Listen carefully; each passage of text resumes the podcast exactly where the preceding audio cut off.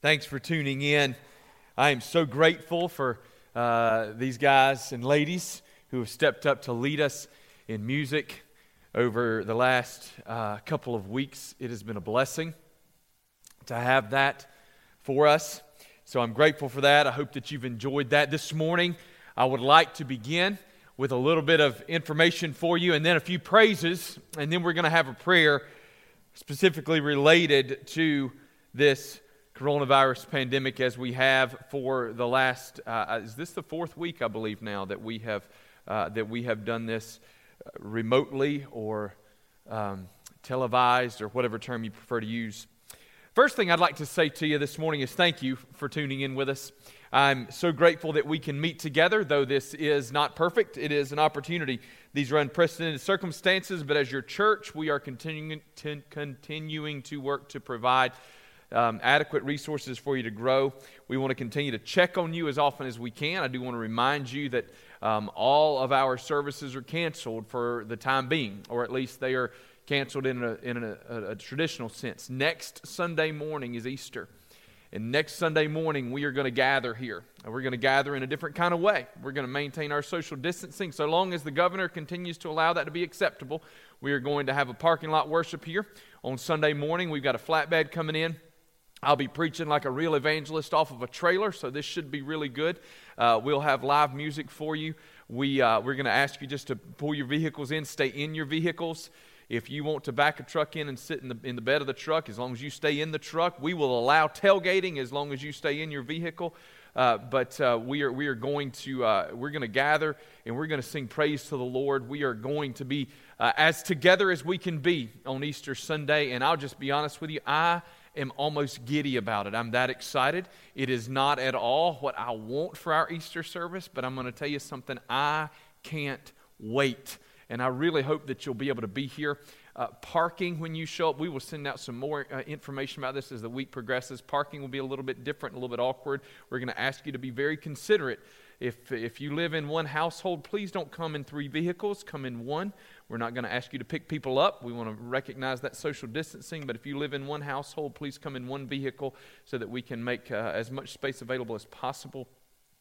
Please know that if you are at home and you don't feel comfortable doing that, or if you just can't get out next week, we will have our live stream next week as well. It'll be a little bit different. We will be live streaming from outside, so the quality might not be quite as good as we, as we have been able to provide for you the last few weeks, but we will still have a live stream so that those of you who, for uh, whatever reason, are not able to be with us can still view this at home.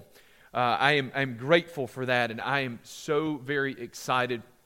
Uh, I want to share a few praises with you. I, I want you to know that in the midst of of this coronavirus pandemic that we have in, endured thus far. We have a few people in our church that have tested positive and have recovered. And I want you to know that. I want you to know uh, that this is a serious thing that we should pay attention to, but I want you to know that it's not a death sentence for most folks. And some of our folks have, uh, God has been very gracious and they've been able to come through this. Uh, we've also had some folks have some other health issues during this time, and God's been gracious. He brought one of our, our men home from the hospital just this week after some surgery. Lots of other things are happening. So I want you to just know that not everything in the world is bad. Uh, God has been gracious to allow us to reach many people through these YouTube streams, whether it's been uh, our, our, traditional Sunday morning service, our Wednesday night stuff. Uh, Kevin's done some pretty neat things for our children. If you haven't seen that, there's been some of that, as well as some Bible studies. We're going to be, be doing even more of those things. So those opportunities exist for you right now, and I want you to know that. I also want you to know that God's been gracious. Many of you have, have been able to uh, find a way to do a different form of tithing, and thank you so much for doing that. You've, you've given online, you've mailed in your checks, and, and as a result, uh, we're, we're, able to continue to move forward. I, I want to encourage you if you are watching this at home and you're not a part of Malvern Hill, do me a favor write a check to your church, okay? We, we, uh, we, we are grateful that we can minister to you, but just know that there are churches across our, um, across our lands right now, uh, everywhere, that are, that are trying to figure out how they're going to navigate these waters. So if, uh, if you're watching our live stream because maybe your church can't do this or whatever, please, please, please take care of your church family. Uh, that, that, that's a real need. But for, for the folks at Malvern Hill, thank you so much for being faithful thus far. And I, I hope that you will continue to do that as the days move forward. Please let us know if you have a need. If there are needs that we can help with, we want to do what we can. We can't do everything. Uh, but if you're having a trouble, if you're struggling right now, we, we want to know that. Our, our deacons want to know that. Our life group leaders want to know that. If you need somebody to shop for your groceries, please let us know. Contact your life group leader, your deacon, call your pastors. Uh, if you have other needs, let us know. We want to pray for you. We want to meet as many of those needs as we can. We recognize that just because the world is shifting does not mean that needs have disappeared. In some instances, they've multiplied, and we recognize that. And we want to do what we can to care for you. Uh, uh, finally, let me just uh, thank um, publicly all, all, the folks that have uh, uh, just pitched in to help out with all the things that are happening for your church. Um, some of our folks have really flooded with uh, some cool videos. I've enjoyed watching the way that some of y'all have just given some personal videos on our Facebook page. Rhonda went and found a, a really neat little sermon study guide that kids can use as they're following along at home. So we emailed that out as well. Adam's been putting out some uh, Bible study videos for our kids. Of course, Buster's been coming in and, and, and singing and helping with that, and I'm so grateful for that, as well as Kevin and Deanna, many others who have done a lot to, uh, to make sure that these things continue to happen. We've, we've had folks really come together and pooling their resources to help us with some of the needed technology things that, that exist out there. So I do want to thank you for those things. Again, just welcome. It is just a privilege to be with you. This morning, I want to go back to that same prayer that we've been praying now for the fourth week as we go and we, we beseech the Lord that He would intervene in the midst of this crisis. Would you join with me in prayer this morning? God, we come to you asking that you would have mercy and that stop this pandemic and save lives. God, we pray for Camden. We pray for our state. We pray for our nation and our world, Father. We face an enemy that we cannot see and for which we're ill prepared to fight, and Lord God, we don't really understand. But we do acknowledge that in the midst of these times that your hand is not shortened so that it cannot save and your ear is not dull that it cannot hear. Father God, we acknowledge, understand, and praise you that you hear our prayers, and we pray, Lord God, that you would bring healing. Father, we pray for our President Donald Trump. We pray for our governor and other government leaders, international, federal, state, and local.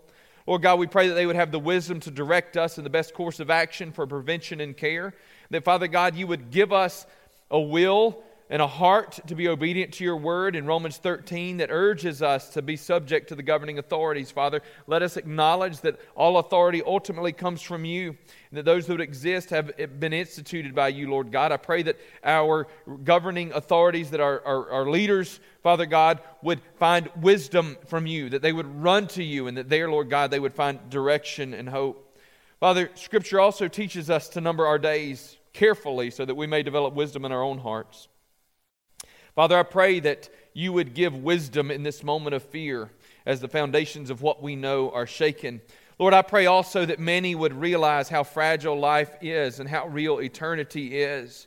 That, that God, as a result of this virus, this pandemic, that they would see their need to turn to God, Lord God. So teach us to number our days. Father, I ask that you would protect our missionaries and their families around the globe. I pray that you would use this global crisis to advance your good news to the whole world. Father, I pray for our International Mission Board. I know, Lord God, they have many difficult decisions even that need to be made in coming days. I pray you would give them wisdom and understanding. But Lord, we know that it's not only our IMB missionaries, there are others, Father God, others that we, we have supported as a church missionaries, the Greater Europe Mission, and others. Father, I pray that you would bless them, those who are still abroad and those, Father God, for whatever reason who have had to come home. But Lord God, regardless of how it is that you would work and protect them, I pray, God, that this virus would be used to expand your kingdom. That, Father God, your great commission would continue to go forth with power as they go into all the world and proclaim the gospel to all of creation. Lord God, we also pray for medical personnel. As we've said many times, we say again, while the rest of the world is running from this, our medical personnel are running toward it. Father, I pray for doctors and nurses on the front lines. I pray, Lord God, that you would protect them from this novel coronavirus and all of, other, of the other illnesses that spread across our world.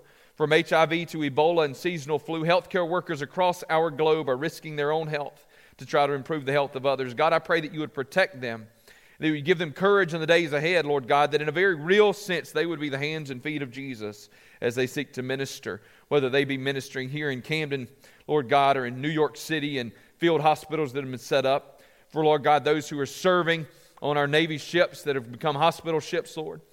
for those who are serving across our globe. Lord, I also pray for the scientists, Lord God, and researchers who are searching for cures and treatments, Father. I pray that they would move quickly, that, Father God, you would give them wisdom and understanding. They may be able to find treatments that are effective.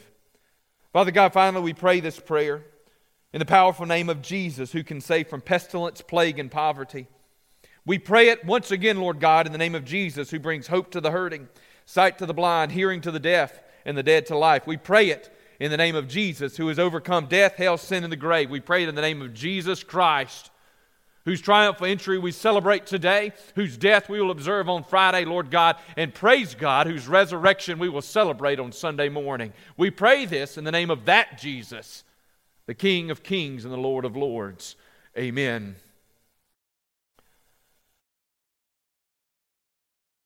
Once again, I thank you so much for being with us. I do wish I could look into your eyes as we preach this sermon this morning, but I can't. And so I'm glad that you're gathering in your dens or in your kitchens. My own family is gathered around our, our, our, our living room or our den television this morning as I'm here preaching to you. This morning, I'm going to do something that I don't believe I've ever done in the history of my time as your pastor here at Malvern Hill.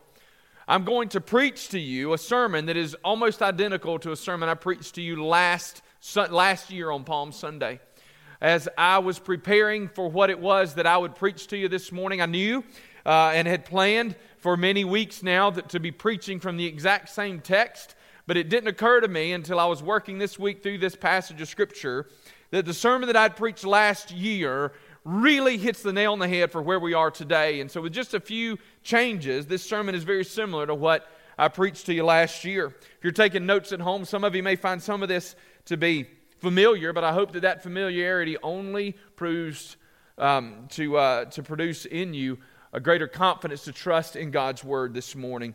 So if you have your Bible, we're going to be in the book of Mark, chapter 11. The book of Mark, chapter 11, beginning in verse 1. I know you're at home, but I'm going to ask you, as I have done in the last few weeks, to stand with me even there at home. Don't spill your coffee, but stand with us as we read God's word. The Bible says this this is a long passage of Scripture.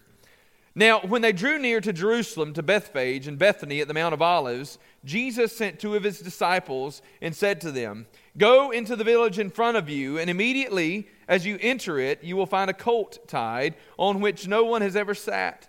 Untie it and bring it. If anyone says to you, Why are you doing this? say, The Lord has need of it, and will send it back here immediately. And they went away and found a colt tied at a door outside in the street, and they untied it. And some of those standing there said to them, What are you doing untying the colt? And they told them what Jesus had said, and they let them go. And they brought the colt to Jesus and threw their cloaks on it, and he sat on it. And many spread their cloaks on the road, and others spread leafy branches that they had cut from the fields. And those who went before and those who followed were shouting, Hosanna! Blessed is he who comes in the name of the Lord. Blessed is the coming kingdom of our father David. Hosanna in the highest. And he entered Jerusalem and went into the temple. And when he had looked around at everything, as it was already late, he went out to Bethany with the twelve. On the following day, when they came from Bethany, he was hungry. And seeing in the distance a fig tree and leaf, he went to see if he could find anything on it. When he came to it, he found nothing but leaves, for it was not the season for figs. And he said, May no one ever eat fruit from you again. And his disciples heard it. And they came to Jerusalem. And he entered the temple and began to drive out those who sold and those who bought in the temple. And he overturned the tables of the money changers and the seats of those who sold pigeons. And he would not allow anyone to carry anything through the temple. And he was teaching them and saying to them, Is it not written, My house shall be called a house of prayer for all the nations, but you have made it a den of robbers? And the chief priests and the scribes heard it, and they were seeking a way to destroy him, for they feared him, because all the crowd was astonished at his teaching. And when evening came, they went out of the city. Will you allow me to pray with you one more time? Father God, I pray that this word would come alive in our hearts. That, Father, even in these days that, that in, in moments seem dark, that we would be reminded that Jesus deserves our praise. Thank you that Jesus came to Jerusalem on Palm Sunday, and that Father God, He was willing to give His life on Good Friday. And we celebrate, as we will next Sunday, that on resurrection morning, he got out of the grave. Father God, I pray today that the light of the resurrection would shine brightly in our lives as we consider your word. In Jesus' name, amen. Kathleen Parker is a Camden resident and a syndicated columnist. In an editorial this week, she wrote that as a young mother many years ago, her son vanished from her sight when she turned her back for just a few seconds to water some flowers. Frantically, she ran to the street. She began to call his name, looking in both directions, and after just a few seconds, a police car suddenly materialized. Have you lost your child? The officer asked. Yes, she screamed. Did you find him? No, he replied, but you just have that look. Many of us have that look today the look of confusion, fear, panic, anxiety. Brows are furrowed, hellos are cautious, and there's that awkward dance of social distancing and isolation. I was in the grocery store yesterday morning, and everybody sort of dances around one another, trying to avoid all the contact that they can. As we walk in our neighborhood, we have neighbors that wave and approach us to speak, but there's this cautious distancing that everyone keeps between them. Just Friday night, I went into a restaurant locally to pick up some takeout food.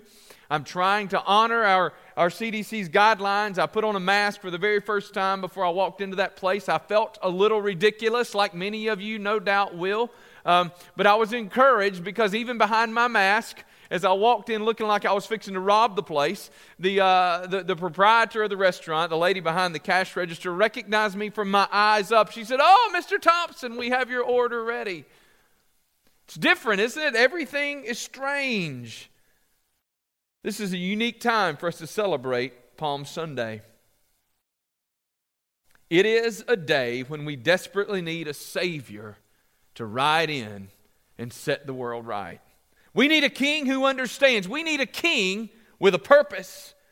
You know, when Jesus rode into town on Palm Sunday, he left no doubt as to his purpose. His arrival at the head of a ragtag, ragtag band of followers, riding a donkey, was an allusion to his purpose. And his cleansing of the temple was an exclamation point. The king had come to assume his throne, and he is still the king today.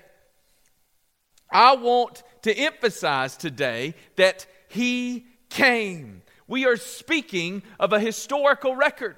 This is not an idea. We're talking this morning about what Jesus did. Today, we are concerned about the present.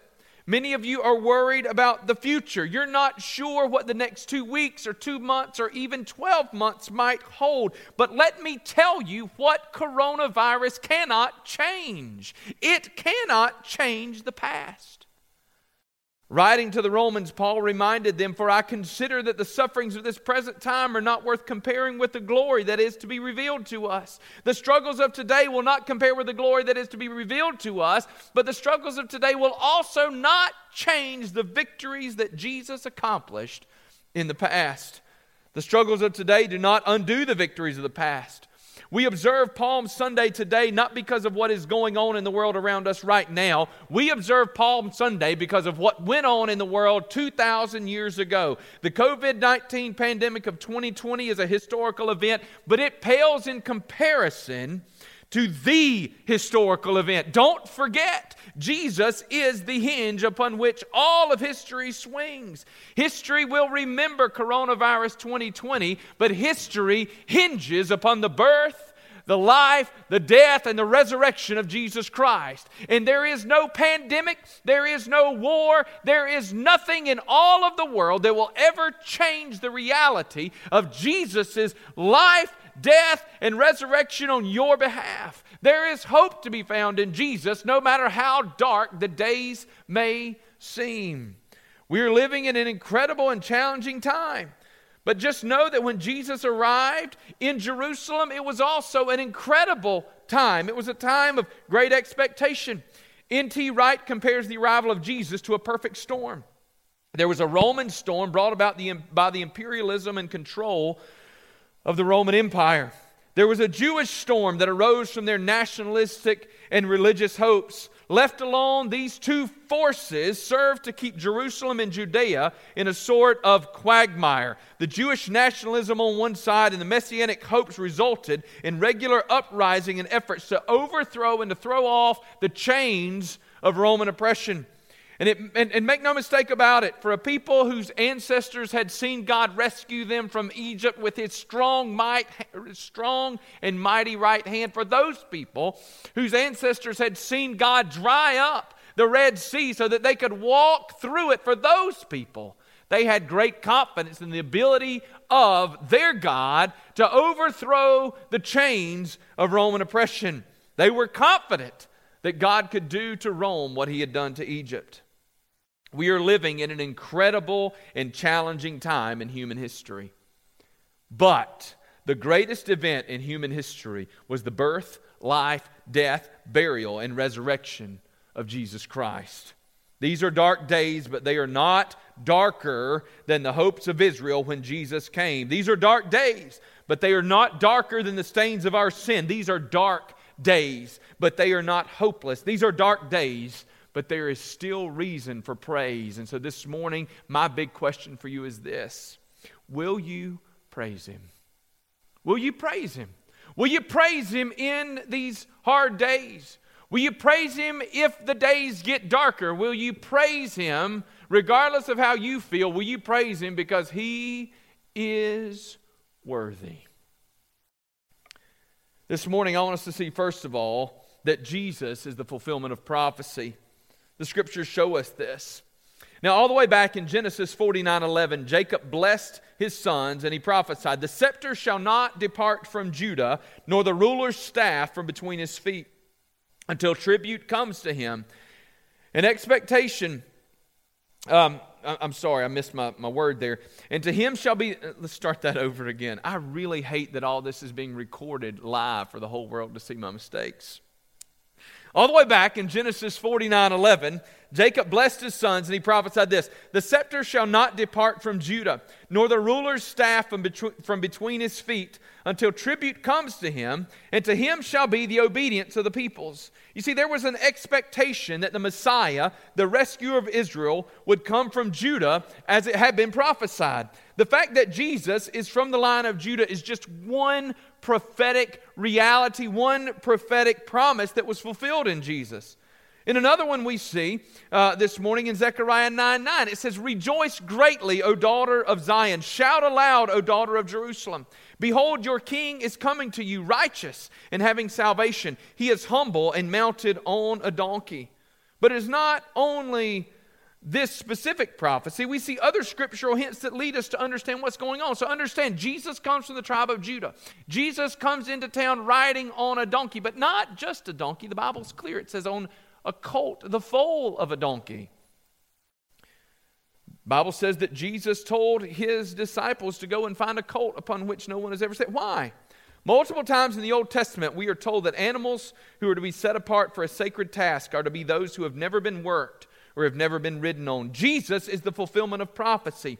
And watch this Jesus doesn't want there to be any confusion when he rides into Jerusalem on Palm Sunday about what his purpose is. Jesus wants to make sure that everyone knows that he is the king. He tells his disciples that this is a sacred animal set apart for a sacred task, and the sacred task that that animal is going to accomplish is that he is going to carry the Messiah into Jerusalem so that he can be recognized as the rightful king of the Jews. Jesus is the king that the Jews had waited on, and he knew it, and he wanted to make sure that he left absolutely no room for doubt. We must never fall prey to the suggestion that Jesus gave in to the whim of a crowd, that it created fervor on Palm Sunday. We must never lose sight of the fact that this wasn't by an accident. Jesus rode into Palm Sunday and created the fervor and the excitement on purpose. Jesus knew exactly what he was doing.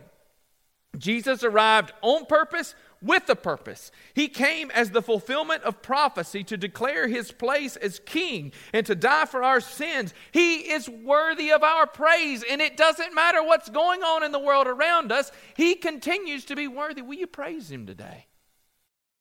Will you praise him? Will you praise him? Will you reflect upon the fact that even though you're stuck in your living room right now, Will you reflect upon the fact that even though you can't celebrate Palm Sunday the way you want to celebrate Palm Sunday, will you rejoice with me in this fact? The, the, the, the, sufferings of our present moment can't compare with what is to come, but the sufferings of our present moment also cannot undo what Jesus has done. He rode into Jerusalem on Palm Sunday to declare his rightful place as the king. And he did so as the fulfillment of prophecy, and he wanted to make sure that the whole wide world that was present right there in Jerusalem all of the people there in Jerusalem, all of the Jews who would see him, he wanted to make sure that they understood completely what he was doing. This was no accident or coincidence. Jesus came from the line of Judah. He came mounted on a donkey, specifically on a foal, on the coal or a, a colt, the foal of a donkey. Jesus set apart an animal for a sacred task. And Jesus rode into Jerusalem as the promised Messiah. Will you praise him? Second thing we see this morning is that Jesus is in charge. Jesus makes the rules. Do you, do you recognize that in this passage of Scripture? Now, Jesus is in charge from the very get go. He says to his disciples, Go get this, this donkey. He tells them where it is and what it's going to be for when he shows up, where they show up and they get it, and he, they, they said Jesus needs it, and, and, and it's given to him for his sacred and intended purposes. The Bible says that Jesus rides in. The first thing he does, he looks around, he observes what's happening in the temple, and then he leaves. Jesus kind of scopes out the situation. But notice that throughout this, Jesus is setting the agenda. Now, up to this point in Jesus' ministry, even though he's always been in charge, Jesus has sort of ignored or pushed away the spotlight. There, there's the messianic secret that, that New Testament scholars like to speak about, and Jesus wants to keep it under wraps for the majority of the three years of his ministry of exactly what he's doing, right? So, so at one point, when he's casting out demons, he forbids that they tell who he is, right? Because Jesus doesn't want all of the fanfare. He has a job to do, and he's going to do it on his own terms. But Palm Sunday represents a dramatic shift. On Palm Sunday, Jesus is no longer avoiding the spotlight. Remember what I said? All of the people anticipated the, the fulfillment of prophecy. When Jesus showed up on Palm Sunday, he wanted to make sure that he checked all the boxes so they would know. There was no longer this thought that he might be. At the very least, there was a, an understanding that he was declaring himself to be the long awaited, prophesied, and anticipated Savior of the Jews. He's not avoiding the spotlight, he's embracing the spotlight. When he sent his disciples after that colt, he knew full well what would happen. And as the Galilean pilgrims, those processing into Jerusalem for the Passover, who, by the way, now we're, we're, we're going to look toward Good Friday, and, and we recognize that there comes a point in Jesus' ministry where the crowd turns, and, and those crowd, the, the crowd is chanting for Jesus to be crucified. Keep in mind, this is not the same group of people. The people who are processing into Jerusalem, these are the out of towners who are coming into Jerusalem, the Galileans, many of whom would have already been affiliated closely with the ministry of Jesus. And as Jesus begins to ride in, there's already been a furor about who this might be. And as Jesus begins to ride in, assuming his place upon that colt, all of a sudden everybody around understands what's going on. And all of these Galilean pilgrims are coming in, and as they're marched to Jerusalem, they see Jesus suddenly mount that donkey. They had considered prior to this that he might be the Messiah, but now they're not just guessing. He's declared it. He's in charge, and he wants everyone to know it. And so they begin to cut palm branches and lay them down before him. The people are waving these, they're laying their coats out. Now we can look back to the coronation of Jehu in 2 Kings 9, 2 Kings 9 13 and see that apparently this is some kind of a Jewish custom. Some sort of a practice that they use to recognize the coronation of a new king or to celebrate a great victory. When they began cutting down these palm branches and laying their coats before Jesus, do you notice that Jesus didn't stop them? Jesus instead welcomed it. There were great expectations of a Messiah who would come and throw off the chains of Roman oppression, but not everyone thought this was a good idea. Rome was bad as far as most of the people were concerned, but some of the Jewish leadership had gotten fat on Roman rule. As Jesus rode into town, many of the faithful laid down palm branches and cast their cloaks before him. They began to cry out, Hosanna! Blessed is he who comes in the name of the Lord. But others stood by and sneered. According to Luke, some of the Pharisees in the crowd told him to rebuke his disciples. But Jesus was in charge here. The Pharisees didn't get to set the agenda. Their rules did not matter. He rode into Jerusalem and then he rode to the temple to scout things out. On Sunday, Jesus arrives and he sets the world of Jerusalem on edge. On Sunday, he makes it pretty clear that he is the king and that he's come into his city. But on Monday, he leaves no doubt. Monday marks a drastic turning point, even in this dramatic course of action for Jesus. He walks into the temple on Monday and he makes a very clear declaration under no uncertain terms that he is the king. Israel was not a democracy or a republic.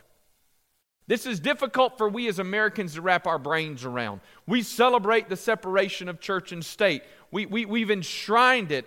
And, and, and even as, as a Baptist pastor, I celebrate it because I don't want the state sticking their fingers into the church to tell us what we can and shouldn't or, or, or, or can um, and cannot do. But America is unique in the history of the world. Very unique. And the idea that the church and the state would be separated is a very secular and new idea. In ancient Israel, there was no republic, there was no democracy. In ancient Israel, they were initially a theocracy, ruled by the priests and the prophets, but the people rejected that theocratic rule. They wanted a king. And so, from the time of Saul forward, Israel was a monarchy. And in a monarchy, there is no separation of church and state. Instead, the king sets the tone for the political, economic, and even the religious life of the kingdom. In Israel, and particularly in Jerusalem, the king was in charge of the temple. This is why we begin to see, or we can look back and we can see um, religious reform that would take place under the rule of certain kings. The kings were directing and driving the religious practices of the people. When Jesus walked into the temple and took control violently, and that's what he did. The Bible says there that he came into Jerusalem, he entered the temple, and he began to drive out those who sold and those who brought in the temple, uh, who bought in the temple, and he overturned the tables of the money changers and the seats of those who sold pigeons. And he would not allow anyone to carry anything into the temple. In other places, we see that Jesus made a whip and he drove people out of the temple. And in that moment, in that place, Jesus threw down the gauntlet. Caesar isn't king here, he says. Herod isn't king here. Jesus says, I am the king. The chief priests are not in charge. I'm in charge, and I make the rules. Understand, this is what got Jesus killed. No one was going to crucify Jesus for being a bold preacher or a faith healer, but when Jesus threatened to upset the power structure of the world, he's just declared himself to be an enemy of the state. When we quote this passage related to the importance of prayer in our places of worship, though, let's be careful that we don't miss something. Jesus said, My house shall be called a house of prayer. But this was no passive action from Jesus. Remember, Jesus has just walked in and overthrown the tables. He's driven everybody out. He stands up and he boldly proclaims, My house shall be called a house of prayer. The prayer that Jesus called for was no passive activity. Jesus is commanding a sort of wartime prayer, it's an active prayer. And Jesus is commanding that his house become a place of powerful, passionate prayer. Let me ask you this what kind of prayers are you praying today? What kind of prayers are you praying today? Are you praying with expectation to the King who is able? Are you confident that Jesus can wipe out coronavirus? Are you even confident that perhaps he could use this evil for his good purposes? Are you willing to make your own house a house of prayer today. We can't be gathered in this sanctuary. Can I tell you that this sanctuary is not the temple of God? And when Jesus said, My house shall be called a house of prayer, Jesus wasn't saying that this particular building at 1514 Malvern Hill Drive in Camden, South Carolina, is to be called a house of prayer for all peoples. Jesus was saying that his people are going to be serious about praying. He resides within his people, and where two or three are gathered together in his name, he is present with his people. Now, is it my hope and prayer that this building would be a house of prayer? Absolutely. But I want you to know that your prayers need not be hindered because you can't gather in this sanctuary. Your prayers need not be hindered because you can't gather together physically with your life group. God hears the prayers of his people. My people who are called by my name will humble themselves and pray. I will heal their land. Will you pray today? Will you pray those kind of bold, passionate prayers? Those wartime prayers? Anyway, Jesus wants to make sure that the world knows he's in control, that he makes the rules. And for his followers, do you know that he continues to make the rules today? He is still in charge and he deserves to be praised. Will you praise him? You see, you don't get to put your expectations on Jesus and see him bow before them. You and I don't get to dictate the rules to Jesus. He is in total and complete control. He's the king. I read an editorial last year that said that the future of Christianity looks like Lady Gaga and Alexandria Ocasio Cortez. Folks, I can tell you that the future of Christianity doesn't look like Lady Gaga or Ocasio Cortez or Donald Trump or Billy Graham. The future of Christianity looks like Jesus because he is the king and he makes the rules. Coronavirus does not get to change Christianity because it is not the God of this world. It is an evil invader in God's good creation. And the time will come when Jesus will stamp it out just like he will wipe away every tear.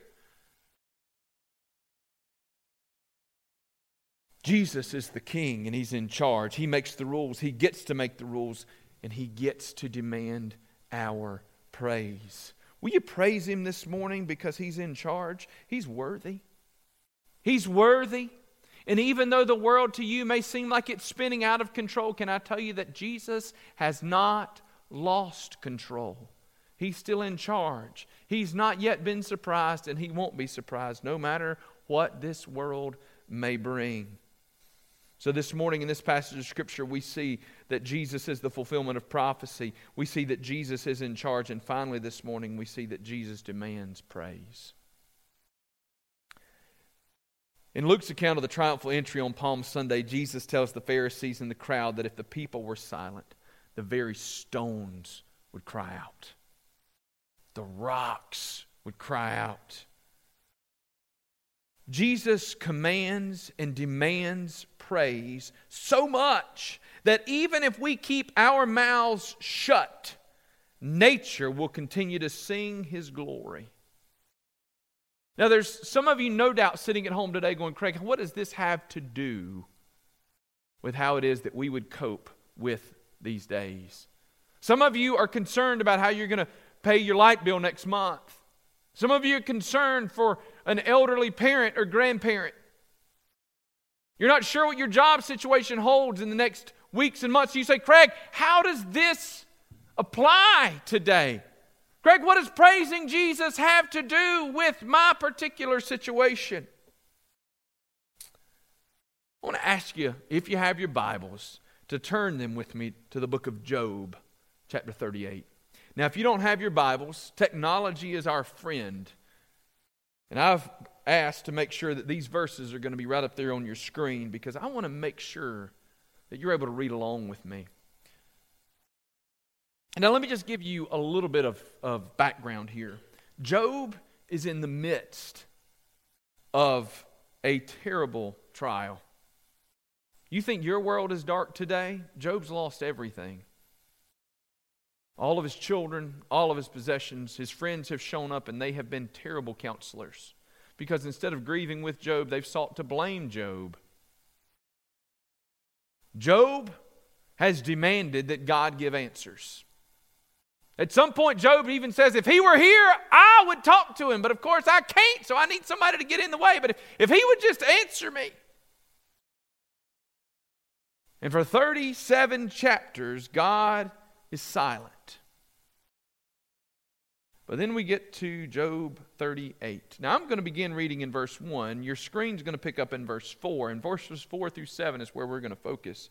But the Bible says that the Lord answered Job out of the whirlwind and said, Who is this that darkens counsel by words without knowledge? Dress for action like a man. I will question you and you will make it known to me. God says, Job, brace yourself. This is going to hurt. Beginning in verse 4, God asks this question where were you when I laid the foundation of the earth? Tell me if you have understanding. Who determined its measurement? Surely you know. Or who outstretched the line upon it? On what were its bases sunk, or who laid its cornerstone? When the morning stars sang together, and all the sons of God shouted for joy. We continue reading, he says, Or who shut in the sea with its doors when it burst forth from the womb? When I made clouds its garment, and thick darkness its swaddling band, and prescribed limits for it, and set bars and doors, and said, Thus far you shall come and no further, and here you shall be your proud way, here shall your proud waves be stayed. Have you commanded the morning since your days began and caused the dawn to know its place? He's going to go on and say, Job, answer me if you know so much. Job's reply at the end of all this is going to be this God, I had heard of you, but now I have beholden you. God, I had heard of you with my ears, but now I've seen your glory, God.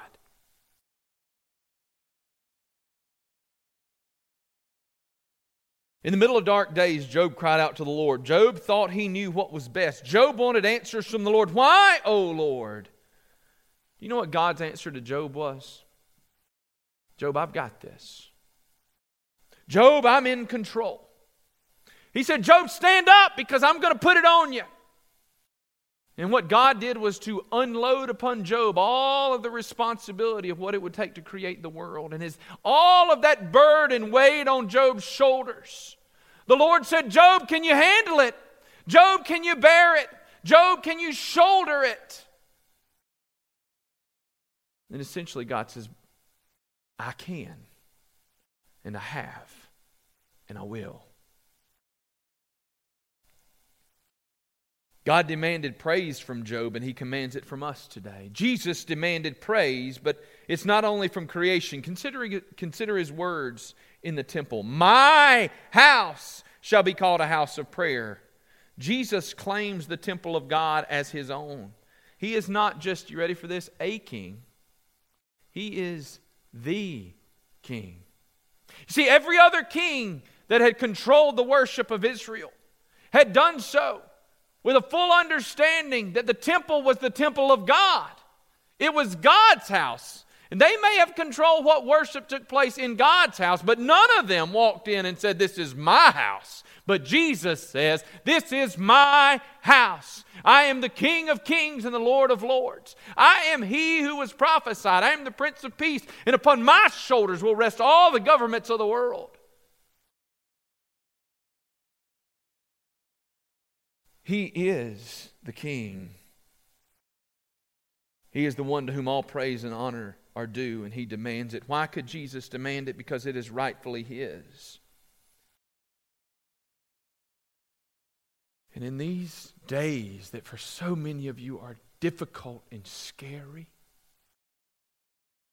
Jesus is still the King. And he is still worthy of praise. And he is still worthy of honor. The world still belongs to him. My question is do you belong to him today? As we gather for Palm Sunday, I don't want you to be ignorant of the reality. Jesus didn't ride into Jerusalem deluded or on a whim. Jesus set his face toward Jerusalem, and he rode in as a king on purpose. We look forward to Good Friday and Easter with the realization that we will face it under a certain degree of uncertainty and suffering. But be reminded that the suffering servant on the cross and the resurrected Savior is none other than the King of the universe, and He demands your praise and your glory. He gets to set the rules. You must come to Him helpless and humble because He is in control. And in some ways, we are all being reminded today that we are not in control. Not at all. We need a King, and His name is Jesus. We may never have an answer for why pandemics happen, but they should serve to remind us of our need for a Savior. Jesus is the King. And on Palm Sunday, we celebrate his arrival into Jerusalem. No pandemic or plague will ever change the fact that Jesus is the King. He claimed his right as he rode into Jerusalem on Palm Sunday, and he secured his place with a victory over death, hell, sin, and the grave. He deserves praise because of who he is. He deserves praise because of what he's done, and he deserves your praise because he longs to be your God, your King, and your Savior. Will you praise him today? Will you serve him today? Will you honor him today? Will you surrender to Jesus and be saved? If the only thing Jesus had ever done was to ride into Jerusalem on Palm Sunday and the story ended there, he wouldn't be the Savior. But the story didn't end with the waving of palm branches and the proclamation of Hosanna. The story continued on to Good Friday. And on Good Friday, Jesus was betrayed, Jesus was beaten and stripped, and Jesus was crucified. And if the story had only ended on Good Friday, then Good Friday would be a bad Friday. But Good Friday is not a bad Friday, it's a good Friday because what we know is that it didn't end on Friday. We know that on Sunday he got up. We know that on Sunday the grave was empty. We know that on Sunday his victory over death, hell, sin, and the grave was proclaimed. And we know that because of Sunday, that Friday was a good day because on Friday the death of Jesus Christ was the propitiating, uh, sanctifying, satisfactory payment for your sins and mine. We know that on Good Friday, Jesus died so that your sins could be forgiven. We know that on Good Friday, Jesus died so that you might be saved. See, Palm Sunday is the beginning, it's not the ending. And Good Friday, Good Friday is the climax, but it's not the exclamation point. Good Friday, it builds and builds until the death of Jesus. But the story of Jesus is unlike any we've ever known before because as it falls off with a group of ragtag, disappointed, disillusioned disciples, history changes because on Sunday morning he gets up out of the grave. We are living in a time of historical crisis. That's just a reality. Many of you are afraid, many of you are concerned. But can I tell you, that the solution for fear, the solution for fear is faith. And when Jesus met a group of Galilean disciples who were confused about what the future may hold, he welcomed their praise as the solution to their problem. When Job went to the Lord with questions and concerns about what was happening in the world around him, God responded, I've got this. It's okay. And Jesus wants you to know that He's the King, He's in charge, He's not left His throne. Will you praise Him today? He's worthy. I look forward to gathering with many of you here on our property next Sunday morning. We will have a Good Friday service of some sort that you will be able to tune into on Friday as we reflect upon and remember the sacrifice of Jesus. But I want to remind you all that we don't approach this week with fear and trembling. We approach this week with faith and rejoicing. Because on this most holy of all weeks, we are reminded that nothing can stop the power of our God. A Roman cross was insufficient. Caesar was insufficient. The Pharisees were insufficient. The religious leaders were insufficient. And I can promise you that the power of a microscopic virus will not stop the power of the King. He's the King, I tell you, and his name is Jesus, and he deserves your praise. Let me pray for you. Father God, I thank you for all that have tuned in with us this morning. Lord, I'm so grateful for this privilege to connect over the internet. Lord, we look forward to the day when we can embrace one another. Lord God, when we can shake hands and high five. We can lay hands on one another and pray. We can encourage one another with our physical presence. But until that time, Father, I pray that the God of all peace would fill the homes of our church family and all others who've tuned in. Lord God, I pray that the God of all peace would be the God of comfort. I pray, Lord God, that we would all see you as our King, deserving of all praise and honor. God, fill us with peace this week as we look forward to reflecting upon and celebrating the resurrection of Jesus, in whose name we pray. Amen. Thank you once again for tuning in. It is our privilege to be your church, and I look forward to the day when we can be together again.